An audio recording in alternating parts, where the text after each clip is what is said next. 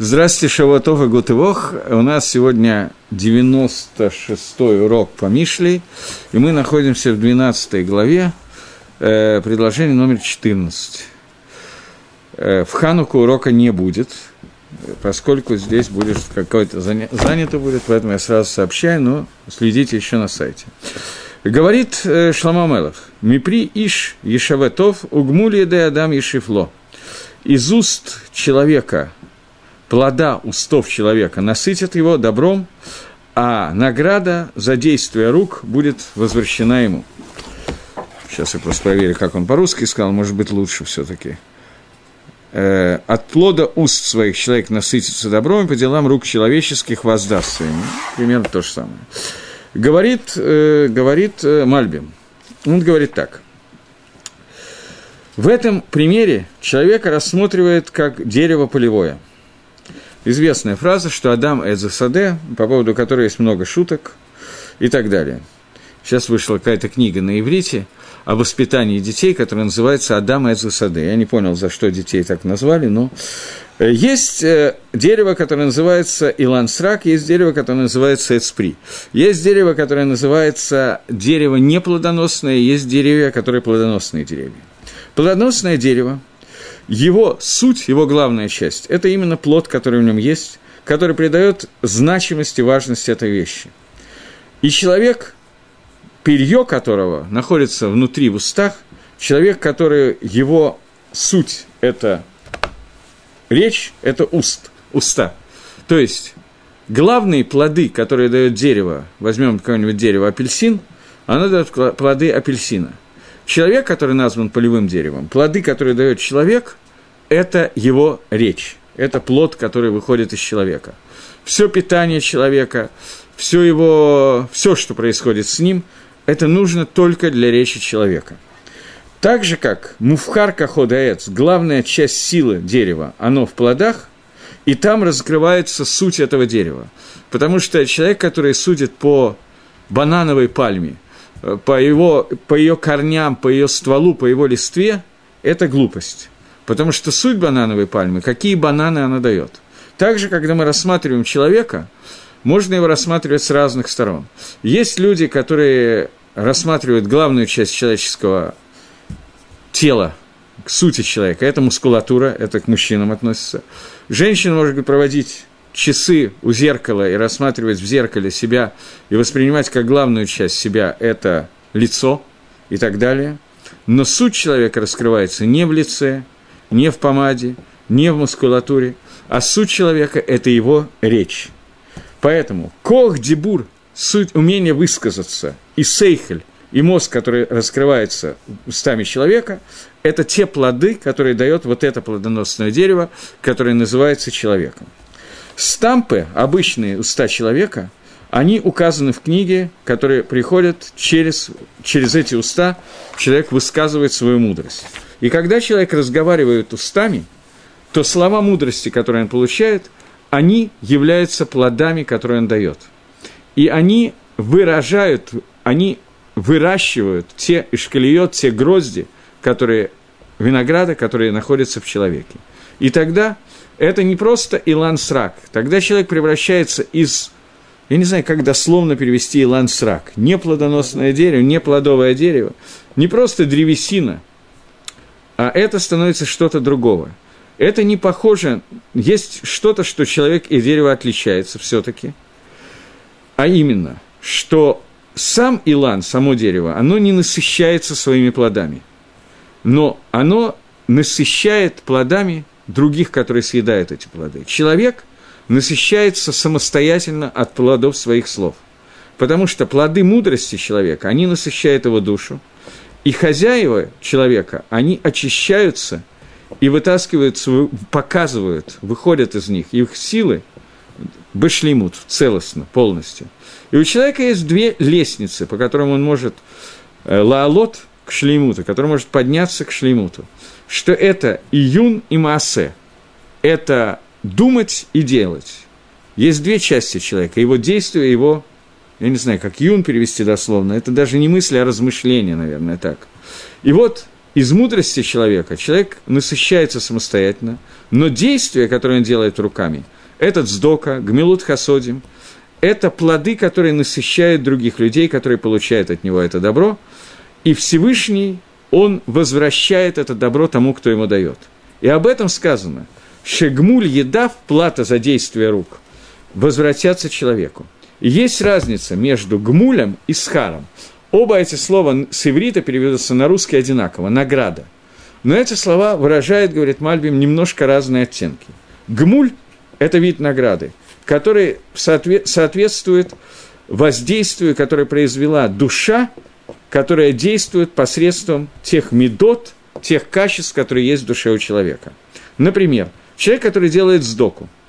С точки зрения действия милосердия и добра и так далее, или со стороны действия любви, которая происходит, это немножко продолжает конец прошлого урока, который был, он говорит, что здесь выражается любовь человека по отношению к своему близкому, который выделя... выводится из души человека. В соответствии с этими действиями человеку отдастся от Всевышнего вот это вот гмуль в соответствии с качествами его души – то есть гмуль – это награда, которая дается в соответствии с качествами души. Разница между схаром и гмулем, и существует разница между схар, гмуль и гашава. Возвращение и два вида награды. Мышив – возвращение. Это возвращение того же, что он давал. Но не так награда и гмуль. Схар и гмуль – это немножко иначе. Здесь человеку дается награда в соответствии с его действием, имеется в виду – что Всевышний возвращает праведностью саму по себе то, что он дал другому, таким образом, что у него не будет не хватать ничего. То есть человек, который праведник, который дает сдоку, Всевышний его возвращает тем, что этому человеку будет всегда достаточно, ему будет хватать деньги, денег. Это возвращение. Гмулисхар – это немножко другие оттенки. Общее правило, которое выводится, что хохма – мудрость, она приводит к тому, что человек питается плодами собственной мудрости. И они, получаются от за действие своих рук. Человек получает награду от Всевышнего.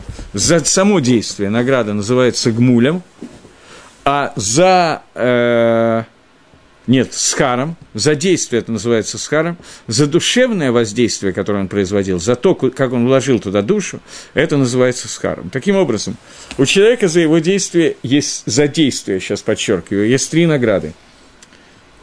Возвращение, меда кидагет меда, мера за мерой, это гашава, возвращение. Например, отделяй десятину, чтобы разбогатеть. Это гашава. Есть скар, который человек получает – соответствии с тем действием, которое он произвел, есть гмуль, который он получает, в соответствии с тем духовными качествами, которые он вложил в эти действия. Грубо говоря, человек может дать сдоку, возьмем это на примере сдоки, это проще всего обсуждать.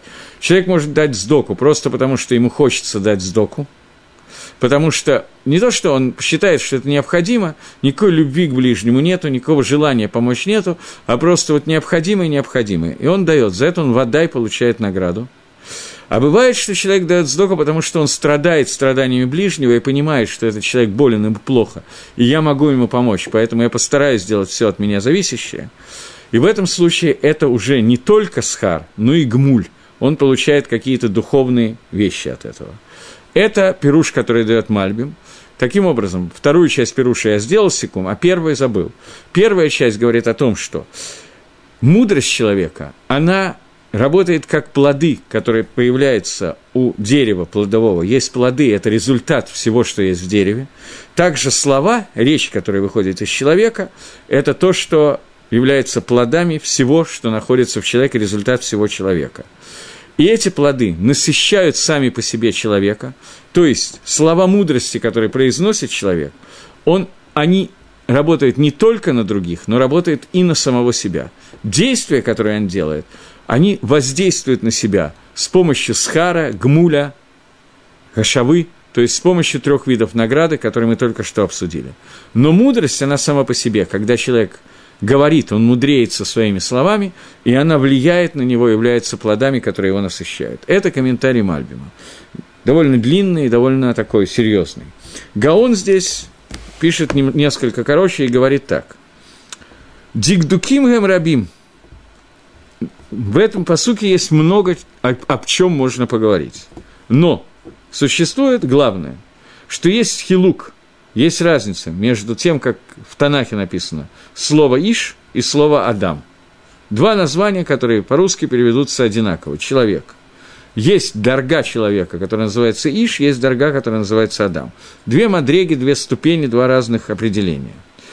Иш – это обычно сар, шофет, это человек, который судит, судья и мухех, и тот, который указывает другому человеку. Как сказано, «Алейхама наш ишим экра» – «К вам, люди, я обращаюсь». Здесь сказано слово «иш», поскольку речь идет о сарима вельможах. Сказано «Гало ишата» – это, если я не ошибаюсь, 87, да, это Шмуэль Нави обращается к Шаулю Амелаху, к царю Шаулю, после того, как Шауль не убил амаликитян во время сражения, обращается к нему Шмуэль и говорит, почему ты этого не сделал. Он говорит, что пророк, э, э, что люди просили меня, э, ну, подчиненные, армия, просила меня их пожалеть, и отвечает на это Шмуэль, что даже если в твоих глазах ты маленький, горы Ишата, ты Иш, судья, ты царь. Есть Адам, есть Иш. Иш – это оттенок, показывающий какое-то управление, волю и так далее. Иш это. И об этом сказано. Ми сам халей иш сар шафет. Кто тебя сделал ишем, саром и шафетом? Сар – это вельможа, шафет – это судья. Кто установил тебя таким судьей? И подобных примеров, говорит Гаон, есть очень много. И здесь сказано, что Лааламир и Адам, человек должен стараться видеть, как надо, Леохех et хаверо, мы эту тему однажды обсуждали здесь на уроке, но мне придется ее повторять из-за того, что ее повторяет Гаон здесь. И он вводит нас в новую судью. Судья, что словом «иш» называется Шлама Амелах, человека, к которому он обращается и говорит, «Ты должен выполнять митсвы хок тахеха тамитеха волотиса алавхет». Ты должен выполнять митсву «упрекай своего ближнего, тохиах его, и ты не понесешь за него наказание». И он говорит, что человек должен луахиах хаверо, своего товарища, альдавар шасалатов, когда человек делает что-то нехорошее. Даже если он не знает, удастся ему это сделать или не удастся, то есть услышится будет ха-ха-ха или не услышится ха-ха. Я сейчас немножко, мы потом закончим Гаона, а сейчас я немножко вынужден э, привести несколько геморрот и голоход, которые сказаны в Геморе в Шульханорах. В Гемаре Эрхин несколько раз употребляется мицва תוכחה, и в основном э, вся мицва изложена именно так. Если не ошибаюсь, דף ט״ז, где-то в том районе. Гемара Эрхин, Гемара говорит, что человек должен להוכיח ברבים, когда есть много людей, которые присутствуют, до тех пор, пока его либо не проклянут, либо не дадут по морде – до этого он должен продолжать להוכיח за митсву, за нарушение митсвы Дарайса. Бейохит, один на один он должен продолжать, даже если ему дали по морде. Наверное, если есть опасность для жизни, то не надо. Но он должен продолжать, и лахех, бейохит нужно очень серьезно. Все это про мицвод, который описано в Торе. Гемора в трактате Бейтсы говорит, что человек должен... Есть такая мицва – Мицва в Эриф Йом Кипр, Ахила Эриф Йом Кипр, Сауда перед Йом Кипром, трапеза перед Йом Кипром. Эта трапеза является митсвой Дарайса, и ее надо закончить до начала Йом Кипура.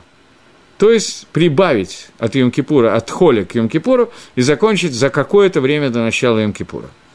И говорит Гемора, что об этом не надо говорить женщинам, женам, поскольку они нас не послушают, и лучше пусть они будут шогагим, чем мезидим. Лучше они сделают аверу по ошибке, чем сделают аверу специально.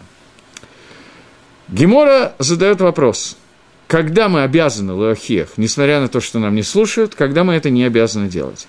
Когда мы говорим свару мутап льет шогик, льет мезит, лучше ошибаться и делать аверу случайно, чем делать специально, и когда мы этого не говорим. Рамов Шульханорухи в Галахот Сауда Мавсекет, трапеза, которая делает перед Йом Кипором, Рамо приводит и ту, и другую Гемору и говорит, что если это митсва мифурешет батара, написанная прямо в Торе, объясненная в Торе, то человек обязан лахеха филу барабим до тех пор, пока Там есть разные мнения. Либо три раза, либо до тех пор, пока его не проклянут или не стукнут. Насколько я помню Галаху, я не подготовился к этому месту, но насколько я помню Галаху, что он должен Лаахиях до тех пор, пока э, ему не скажет, если это бы Йохит, пока его не проклянут или не стукнут, один на один, а если это бы Рабим, то три раза, больше не надо. И это говорится о митсве, которая мифурешит в Торе, заповеди, которые прямо написаны в Мифураш в Торе. Но заповедь, которая выводится через Мидрашим, Драшот Хазаль или каким-то другим образом, то если он точно знает, что его не послушают, это будет выглядеть неправдоподобно в глазах слушателя, то этого не надо делать. Это Рамов Шульханорахи. Мишна Брура объясняет и говорит о том, что если Мису Мифрешет в Торе, то не может быть, чтобы я точно знал, что он меня не послушает. Поэтому я должен продолжать лахиях, пока не будет нужного результата, то есть три раза или в морду. Это если Митсва прямо написанная в Торе. Если учить так, как учит Ховицхай и Мишнебрули, то сегодня ситуация изменилась. Сегодня многие мецвод, которые для разных людей, даже если они написаны в Торе, им глубоко до лампочки. Поэтому никакого смысла в лайхиях нету, потому что я точно знаю, что они меня не услышат. Шельканора Хараф идет по другому пути. И учит это так, что митсва, которая написана в Торе, в ней есть дин аревута. В них есть понятие «я ареф», «я являюсь гарантом за нарушение этой митсвы». То есть, до тех пор, пока я не сделал гахахи тем способом, которым это надо сделать, я несу наказание за то, что Рувен сделал эту авейру. Поэтому я это должен сделать не только для того, чтобы Рувен перестал делать авейру, но даже если я на 100% знаю, что Рувен не перестанет делать авейру, у меня уже был с ним хороший опыт, я знаю это на 150%, еще немножко, я должен лахех, чтобы я не понес наказание за эту авейру. Так учит Шульханору Гараф – Поэтому, даже если я точно знаю, что Авейра, которая... Да, но Шульханор Агараф это учит только про те Аверот, которые Мифрашим в Торе, прямо объяснены в Торе. Авейра, которая не, не объяснена в Торе, откуда он это взял, я понятия не имею, но Шульханор Агараф считает, что на него нет Дина Рабута, и я не буду наказан за эту Авейру. Шельканур Агараф – это человек, на которого можно как-то ли смог, что он знал, откуда он это взял. Я не знаю, откуда он взял. Мишнебру и другой пшат Рамо. Но, тем не менее. Гаон Мивильна здесь идет по пшату очень близкому к Шульханору Гараву и считает, что это мифураж написано в книге Мишли Шламу Амелаха. Он говорит, что уста человека, они насытят самого человека, объясняет Гаон, что человек обязан упрекать другого человека, даже если у него нет надежды, что он его услышит. Что? Почему? Он пишет, что если он тебя послушает и сделает хорошо, улучшит свои дела, тогда вся митсва, которую он сделает – это будет сделано посредством тебя, и ты получишь награду за все эти митцвот. Изумительно, лучше не может быть. И эта награда, как будто бы я сам сделал митцвот, поэтому я должен стараться упрекать человека, и как только мне это удалось, и он улучшил свое поведение, то все его митцвот дают мне награду. Но если он тебя не послушает, говорит Гаон, тем не менее, он, ты сделал то, что тебе было положено сделать, и тогда ты получишь награду за это действие – и это то, о чем сказано, что человек, праведник, получает награду за себя в Ганедане и за Рашу. Рашу, которого ты упрекал, и он отказался принять упрек, награду за, за это получишь ты в Ганедане, потому что он не получит эту награду, а тебе она достанется. Так Гагро учит. Это третий пшат, он немножко близок, конечно, к Шульханору Гараву, но это третий пшат, который говорит о том, что тебе нужно упрекать. То, что сказано в Геморе Эркин, так как учит это Рамо, в Геморе Эркин сказано, так же, как Митсу упрекать того, кто тебя услышит, так Митсу не упрекать того, кто тебя не будет слушать. Это сказано по упрек Берабим, когда много людей присутствует. Но когда один на один, по мнению Рамо, ты должен продолжать упрекать, и упрекать даже, когда это знаешь точно, и Агро дает пшат этого в Мишле, я не помню, есть ли Агро в Шульханорухе, я не подумал, что можно посмотреть, потому что есть комментарий Гаона на Шульханорух, может быть, он там тоже объясняет Раму. Но здесь то объяснение, которое он дает, это объяснение, которое говорит о том, что когда человек упрекает, выполняет мицу такие. Понятно, что если он упрекает Нусахом, ты козел, не надо так делать, то он, наверное, награды не получает. Я думаю, что не об этом говорил Шлома Амелах, это не надо комментировать. Упрекает так, чтобы были какие-то шансы посредством твоего упрека, чтобы человек вернулся к мицве. А, и перестал делать Аверот. Другими словами, это по-нашему, по-научному называется Кируф Рахаким, приближение отдаленных от Тори людей к Торе, это и есть мисва Тохок Такех Атамитеха.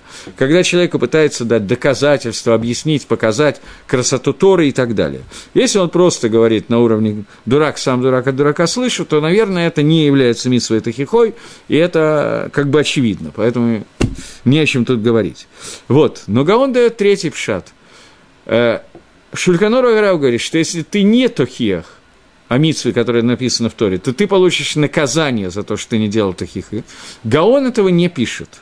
Но он пишет, что если ты выполнил эту митсву, то либо ты получишь награду, если тебе удалось, и ты получишь награду за то, что все митцвот, которые сделает этот человек, поскольку они благодаря тебе, ты получишь награду за каждую из них, а если нет, за то, что ты сделал тахиху и тебе не удалось, ты получишь его удел в Ганедане, и ты получишь награду за него, как будто бы ты делал эту мицу.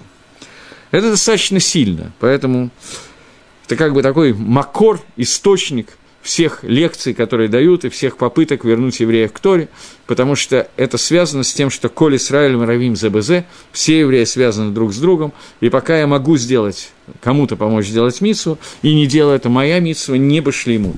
Поэтому, если я могу научить кого-то соблюдать шаббат, и он начнет соблюдать шаббат, и я этого не сделал, то все мои шаббаты не будут стопроцентными шаббатами. Это то, что пишет здесь Гаон. И еще – Написано Бикетвей Аризаль. Где это написано? В Шар Гилгулим, я думаю. Да, в Шар Гилгулим в Китве Аризаль написано, где Аризаль, целая книга, которую он посвятил Гилгулим, он пишет, что если человек упрекает Рашу, и Раша его не слушает, то он получает все добро, которое этот Раша, э, сейчас, секундочку, כל טוב שברשע, он получает все доброе, что все хорошее, что есть в этом Раше что Раша получает обратное тому, что есть цадику. То есть Аризаль пишет, что у любого, почти, у любого цадика есть какой-то изъян. В тот момент, а у Раши есть что-то, не бывает, почти не бывает так, чтобы не было Раши, в котором есть позитивное, и почти не бывает, чтобы не было цадика, у которого есть негативное. Когда цадик пытается переучить Рашу и настроить его на позитивный лад, и у него этого не получается – то цадик получает те позитивные вещи, которые были у Раши, а Раша получает те негативные, которые у цадика. Таким образом, это те плоды, которые говорит Резаль, о которых говорит Шламо Амелах, что плоды цадика, они насыщают самого человека, то есть его речь, когда он выполняет мицву упрека, она приводит к тому, что сам цадик улучшается от этого. А Раша, наоборот, теряет. И это тот סוד, который сказано. זכה נוטל חלקו, וחלק של חברו בגן עדן. А, я просто забыл, что здесь это сказано. В Гемаре Хагига сказано, и Гагра приводит этого, что если человек удостоился, то он получает свой זכות, свой חלק и חלק своего товарища в Ган Эдене. Раша получает хелик свой и хелик в геноме. И это то, что сказано, мипри пи иш, из уст человека, плоды уст человека – это то, что его кормит. Имеется в виду, те плоды, которые выдает уста человека, то есть это тот тутахиху, который он дает, плоды этой тахихи человек кушает. Несмотря на то, что его не услышали, но он наполняется и кушает добро. И это добро исходит из него. Но если его послушают, тогда вся награда будет отнесена к человеку, который выполнял Ницу Тахихи, то есть все мецвод и действия хорошие, которые сделал этот человек, который Хазар Бетшува, они засчитаются тому, кто его Махзир Бетшува, и это за, за, относится к нему, как будто бы он делает и получает награду за свои действия. Это Пируш Гаона. Таким образом, и Мальбим, и Гаон довольно интересно комментируют этот посук, и получается, что поскольку Мальбим больше упирает на то, что человеческая речь – это главные плоды человеческой жизни – весь человек для речи, так же, как вся яблоня для яблоки. И макор этого Мальбима – это перевод Анкелуса в Торе. Анкелус переводит посук э, «Ваипия Гашем Нишема Баадам, Ваиния Адам Балайнефишхая». Всевышний вдул человека душу и стал человек душой живой. Анкелус переводит на арамейский язык «Нефишхая» «Руах Мимале». Рох мимале, рох и нефиш – это как бы и то, и другое душа, мимале – говорящий. Анкелус переводит, что стал человек душой говорящий. В тот момент, когда Всевышний вдохнул в него душу, человек стал говорящий. Поэтому Адам Шиба Адам, основная часть человека, то, что отличает человека от всех остальных, это Коах Дибура, сила умения его говорить, высказываться. Поэтому Деврей Тора, который говорит человек, Деврей Хохма, который говорят, говорит человек, это то, что формирует человека в человеке. Хидуш этого посука Шлома Амелаха, что те слова Торы и мудрости, которые он говорит, они формируют не только того, к кому он обращается, но самого человека. Когда человек преподает Тора, и он объясняет кому-то, то он магдирит, определяет это таким образом, что эти вещи становятся для самого него гораздо более ясные, понятные и четкие. Поэтому всегда изучение Торы ведется в Амисраэле понятие хевруса. Хевруса – это два человека, которые один объясняет другому, потом другой задает кушье, он объясняет, как он понял. И вот этот разговор лидабер Деврейтера, слова Торы, это является и кормицей изучения Торы, потому что через них, в них просыпается мудрость, которая входит внутрь человека. И это суть понятия изучения Торы – это дебур. Мудрость, которая выходит, она выходит именно посредством дебура.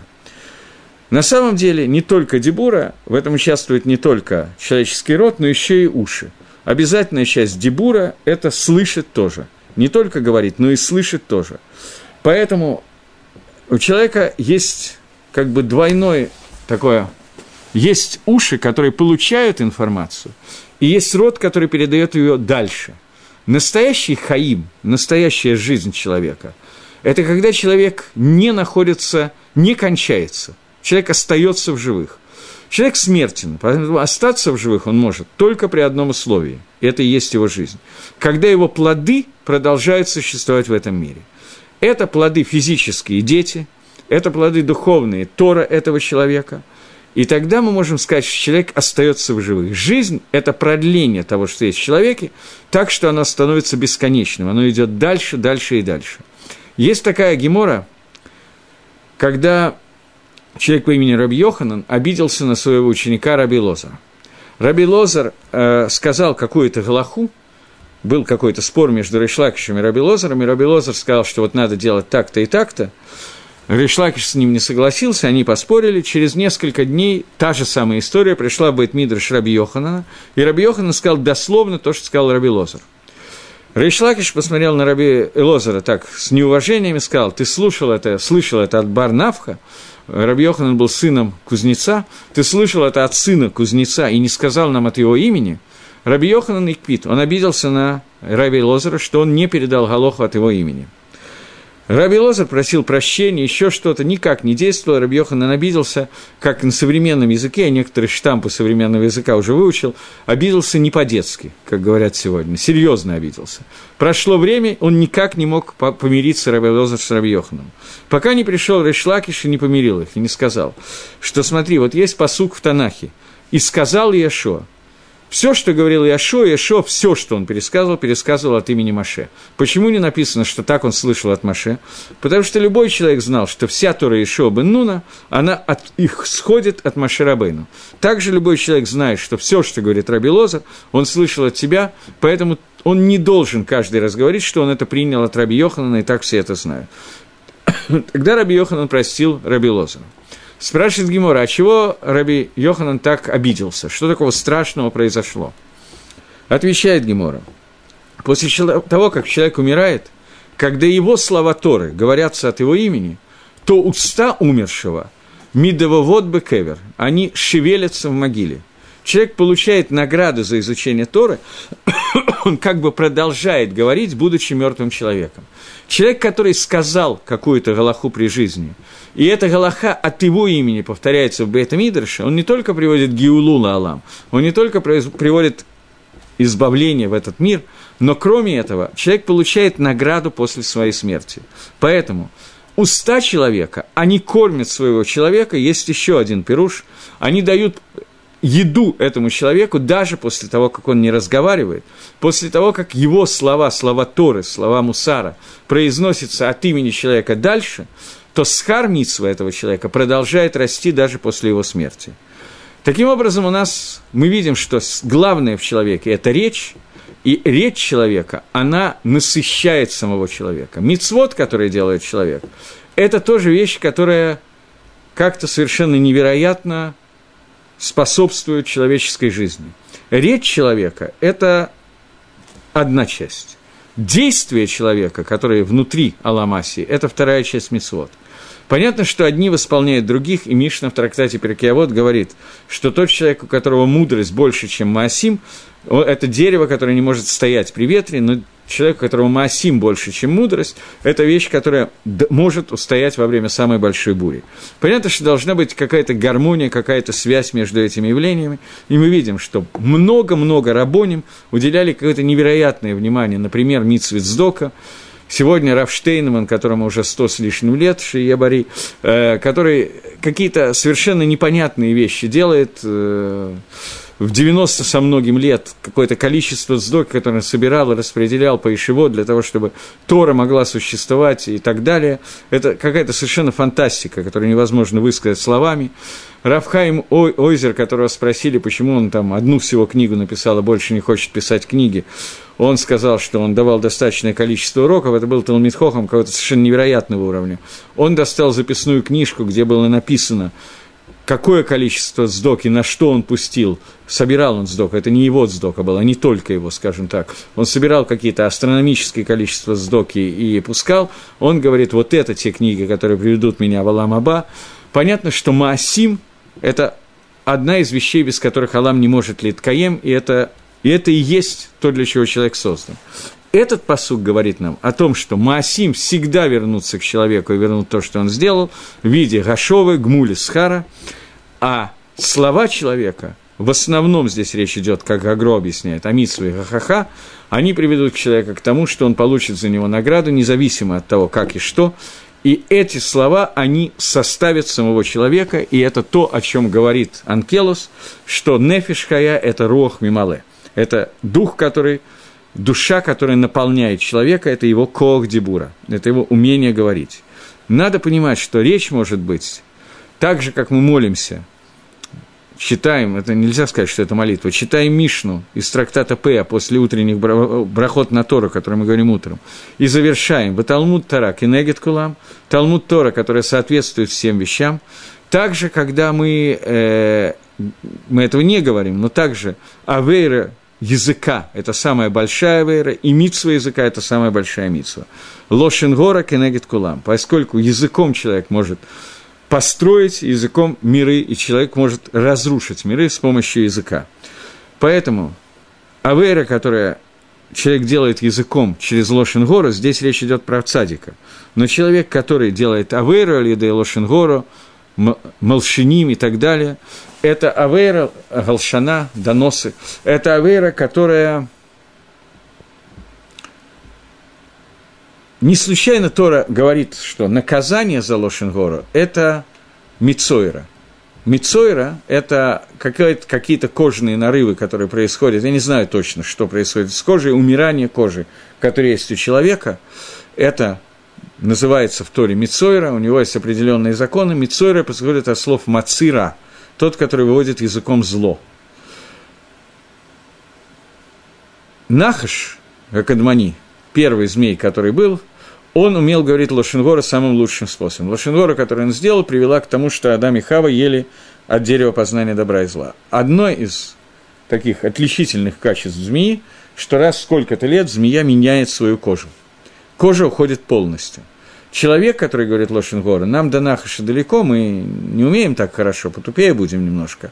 Поэтому наша Лошенгора, о которой мы говорим, она приводит к тому, что кожа у нас умирает. Появляется понятие моцира, мицойра, которое происходит.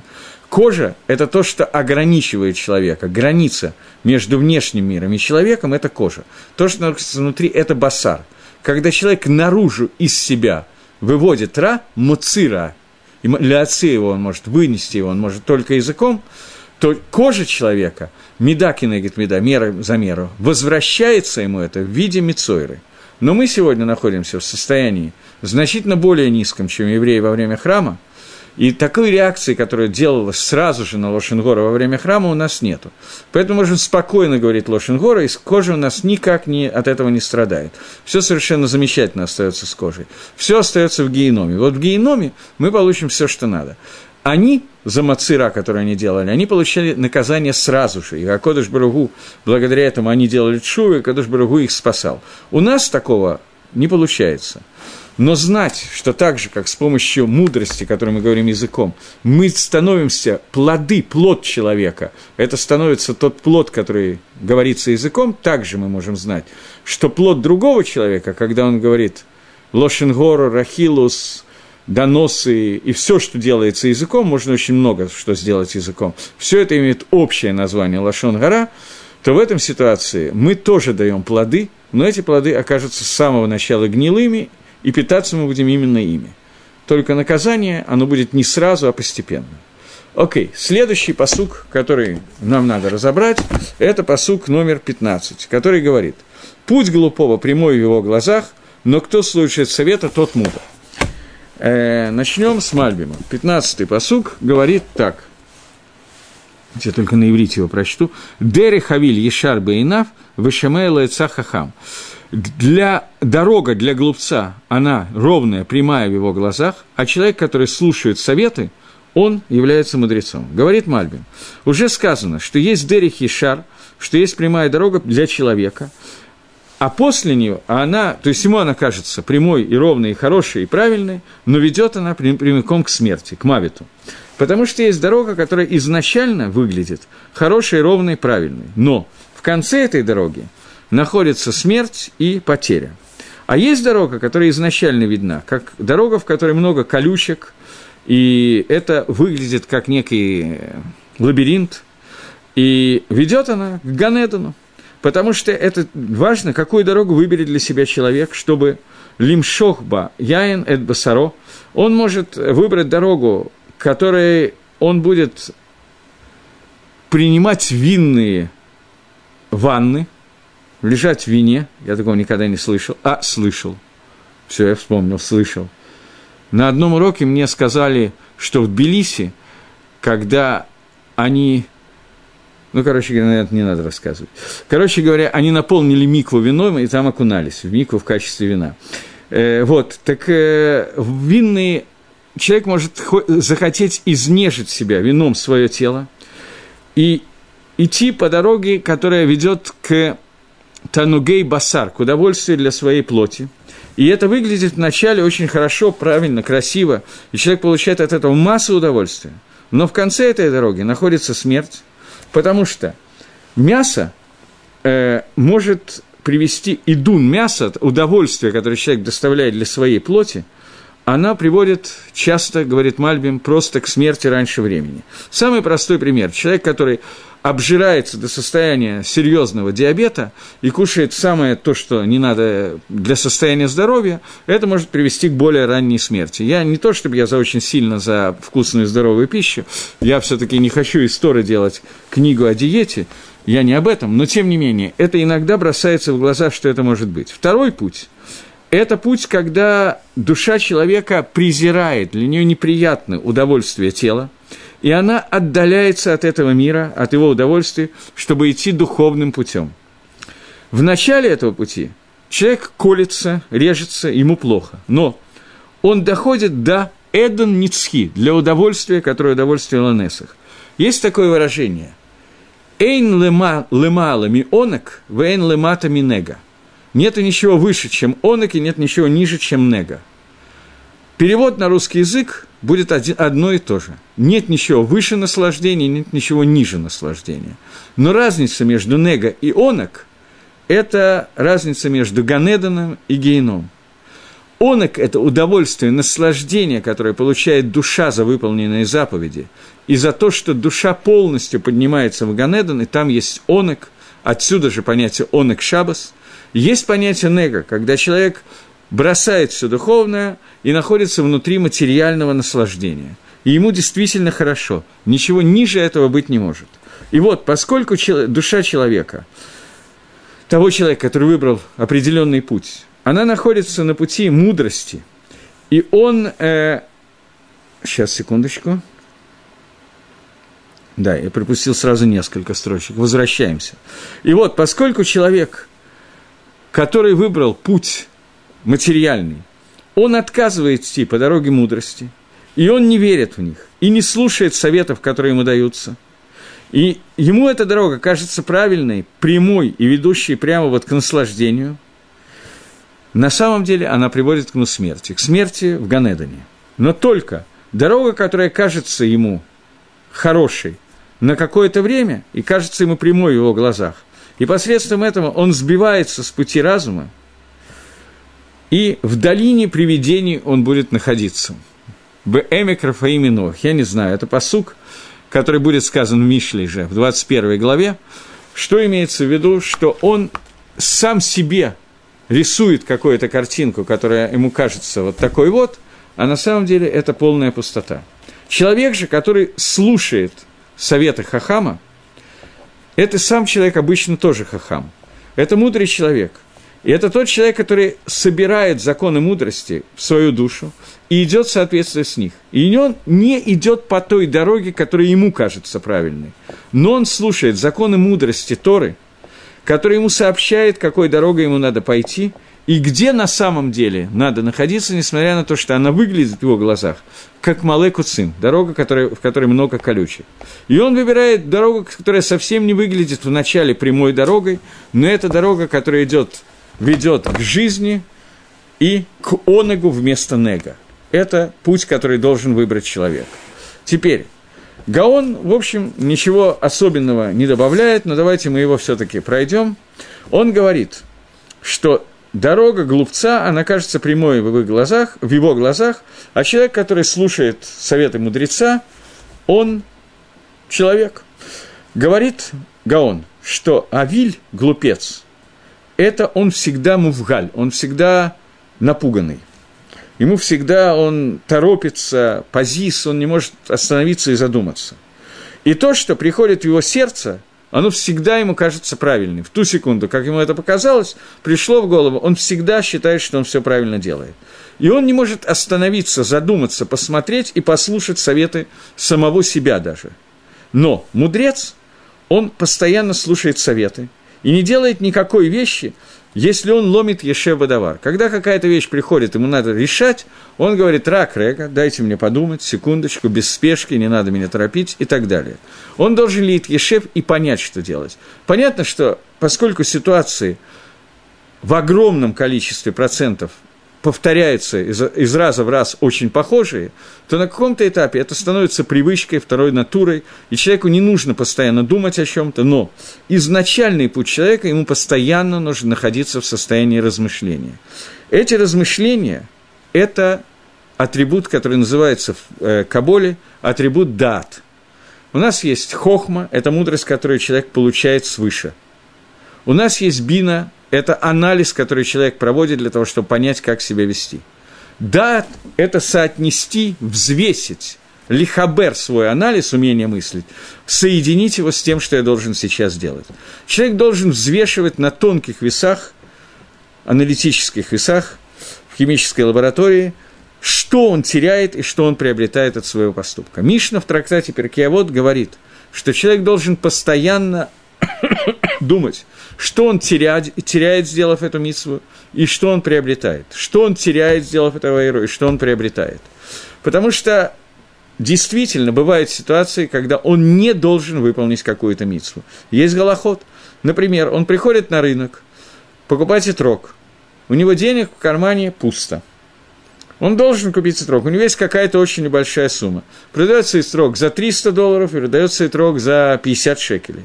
Итрок за 50 шекелей – глад кошер, никаких вопросов нет. Но тот, который за 300 долларов, он лучше, во много раз лучше. Должен ли человек, у которого нет денег, потратить эти деньги на этрок более дорогой или нет? Он должен подумать, что он теряет, что если сейчас он покупает этрок, то у него не будет денег, чтобы купить вино на кидуш. Я привожу какой-нибудь грубый пример. Или просто у него не будет денег, чтобы устроить нормальную трапезу в шаббат. Или миллион примеров, которые можно привести – или ему придется войти в минус, что лучше не делать, и так далее. Поэтому человек должен понять, что за гидру митсу нужно добавлять до третьей стоимости, больше не нужно добавлять. Он не обязан это делать. Если у него есть деньги, то понятно, что можно. Если нет, то не нужно этого делать, он потур.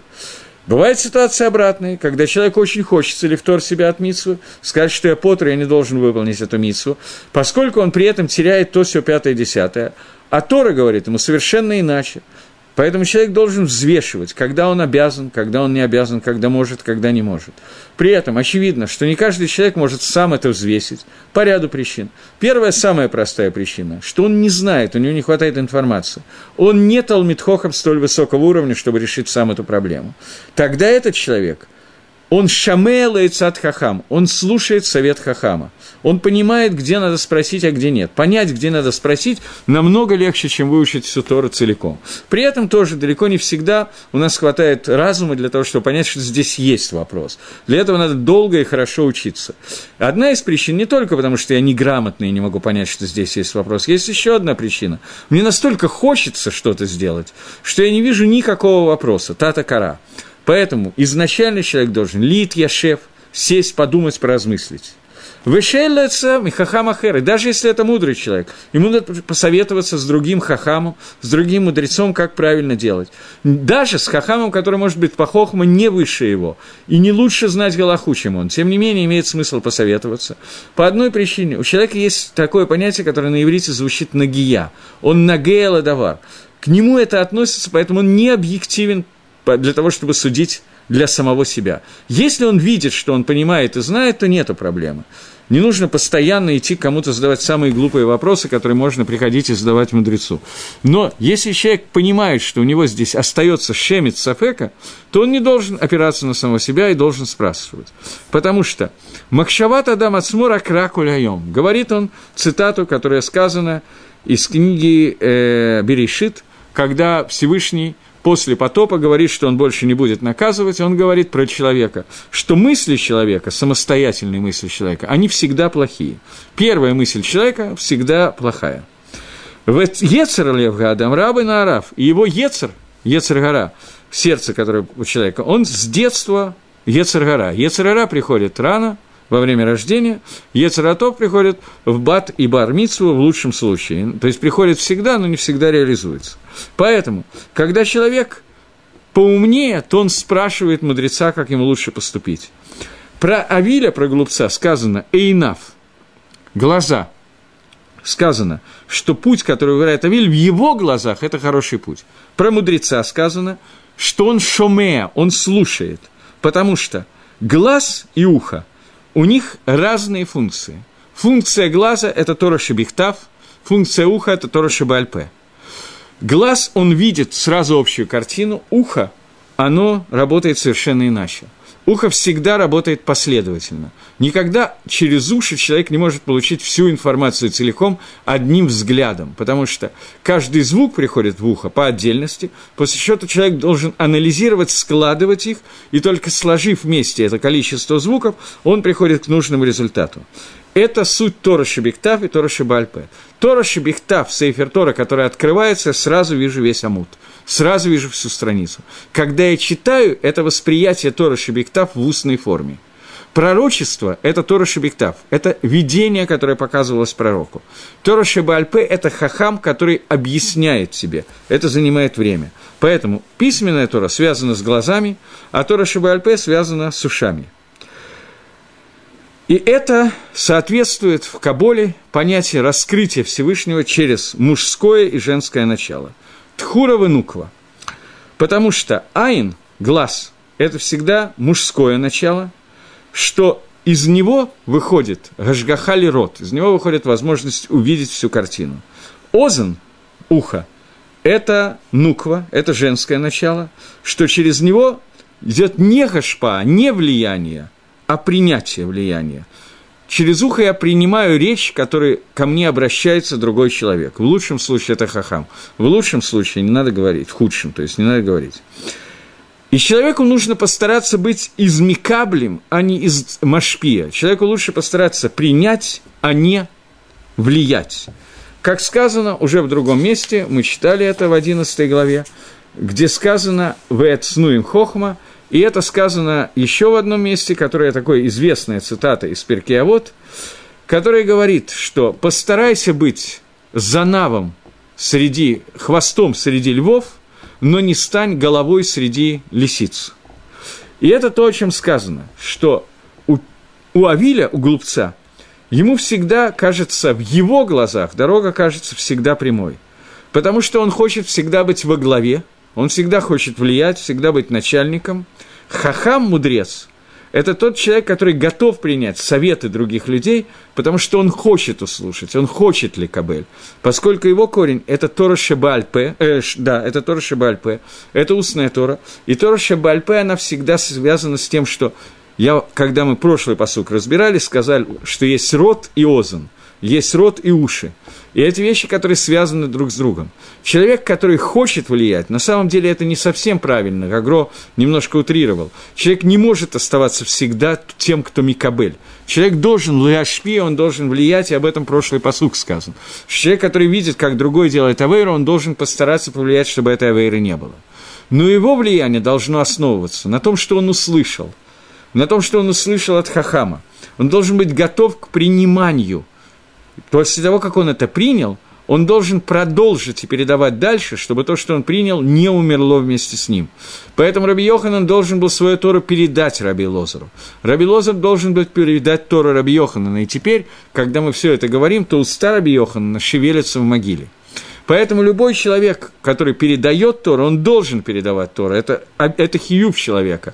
В то, ни разу в Торе о митсве, о заповеди изучения Торы не написано, что ты должен учиться.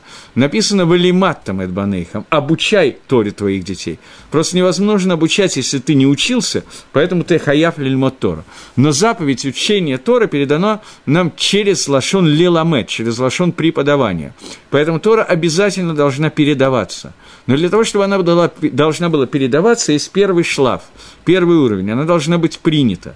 Поэтому человек, который хочет сразу передать, ничего не принимая, таких людей я встречал немало который значительно интереснее рассказать, что он думает по поводу какого-то отрывка, чем узнать, что об этом думает кто-то другой, например, Раша, Рамбан или кто-нибудь другой. Значительно интереснее рассказать все свои мысли, они не всегда самые умные, иногда попадаешь, но иногда нет. Это Ецергора, которая, в общем, присуща человеку. Поэтому здесь сказано, что это Ецер называется лирот, дорогу, которую он видит, она всегда в его глазах правильная, прямая, а есть другая дорога, которую хахам ищет, и она далеко не всегда прямая в начале, но если хахам задает вопросы и идет по этой дороге, то она приведет к жизни, а вторая дорога приведет к смерти. Другими словами, есть Дерих Эцхаим, дорога к дереву жизни, которая находится Гаган, внутри Ганедана, и это дорога, которая возможна только Алидой, Тора Умитсус, и человеку постоянно нужно искать эту дорогу спрашивая других.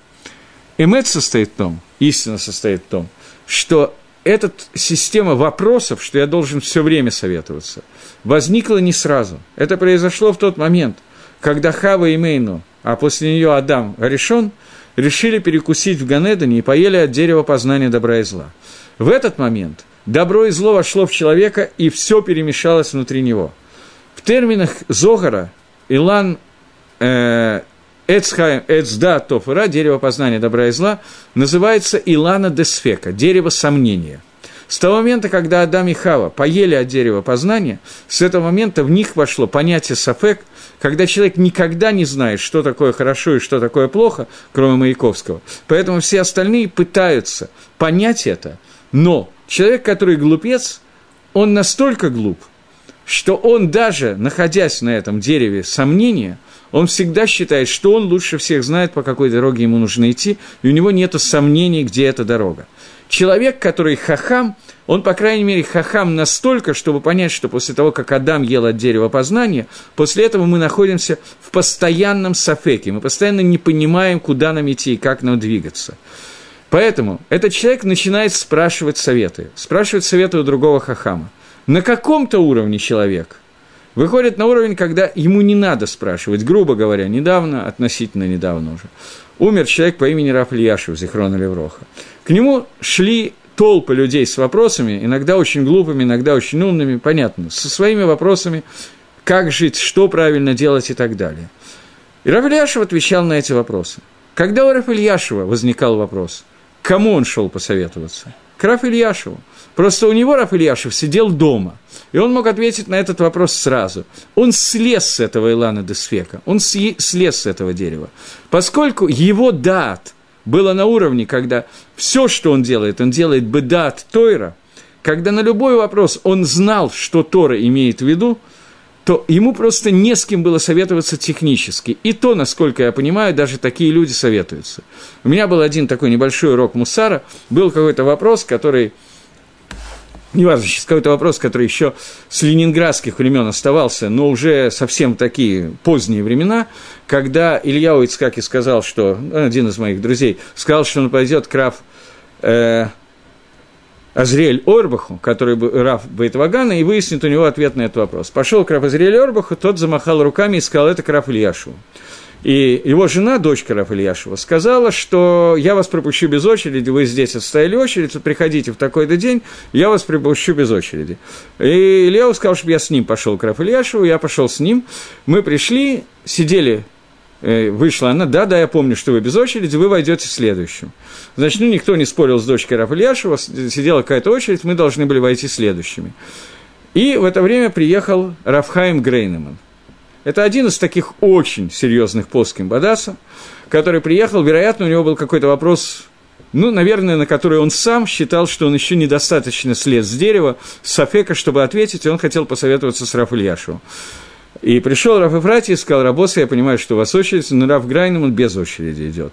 Мы, естественно, спокойно сели ждать, когда Раф Грайнеман пойдет посоветоваться. Раф Грайнеман зашел. Но до этого он сказал, ну как, здесь же очередь, почему я должен без очереди? Я был несколько потрясен, потому что я был очень доволен тем, что меня пропустят без очереди. Мне не хотелось стоять. А Равграйном он чувствовал какие-то угрызения совести, что он отрывает людей от изучения Торы и проходит без очереди. Он, его визит занял примерно 5 минут, 7 минут. Я не знаю, какой вопрос там был, после чего нас спустили, и Рав Ильяшев довольно быстро нам объяснил, как правильно сделать в этом случае. Вот. Но то, что я хотел сейчас сказать, что Илана Десфека – дерево сомнения. Это дерево, которое вошло в наш мир. И в самых элементарных случаях не всегда понятно, как правильно себя вести. Поэтому человеку нужно советоваться. Первый совет он должен сделать сам с собой. Он должен посидеть, подумать, знает ли он ответ на этот вопрос. После того, как он знает, если он действительно знает, это часто бывает, то незачем идти и морочить голову всем остальным по этому поводу. Но если остается вопрос, то человек не должен стесняться, он должен идти и задавать вопрос, и с помощью вопроса выбирать себе путь, по которому он пойдет дальше. И это то, что сказано. Глупец, у него нет вопроса, он сразу все видит. Ему не надо слушать, слушать это всегда думать, анализировать, ему не надо слушать, он видит. Талмит Хохам, человек, который мудрец, человек, который понимает, что здесь разные цдадим, он начинает взвешивать, думать, решать, и только когда он еде готов, когда он знает полностью, тогда он знает ответ на этот вопрос. Я думаю, что на этом этапе можно закончить урок. Всего доброго. До свидания.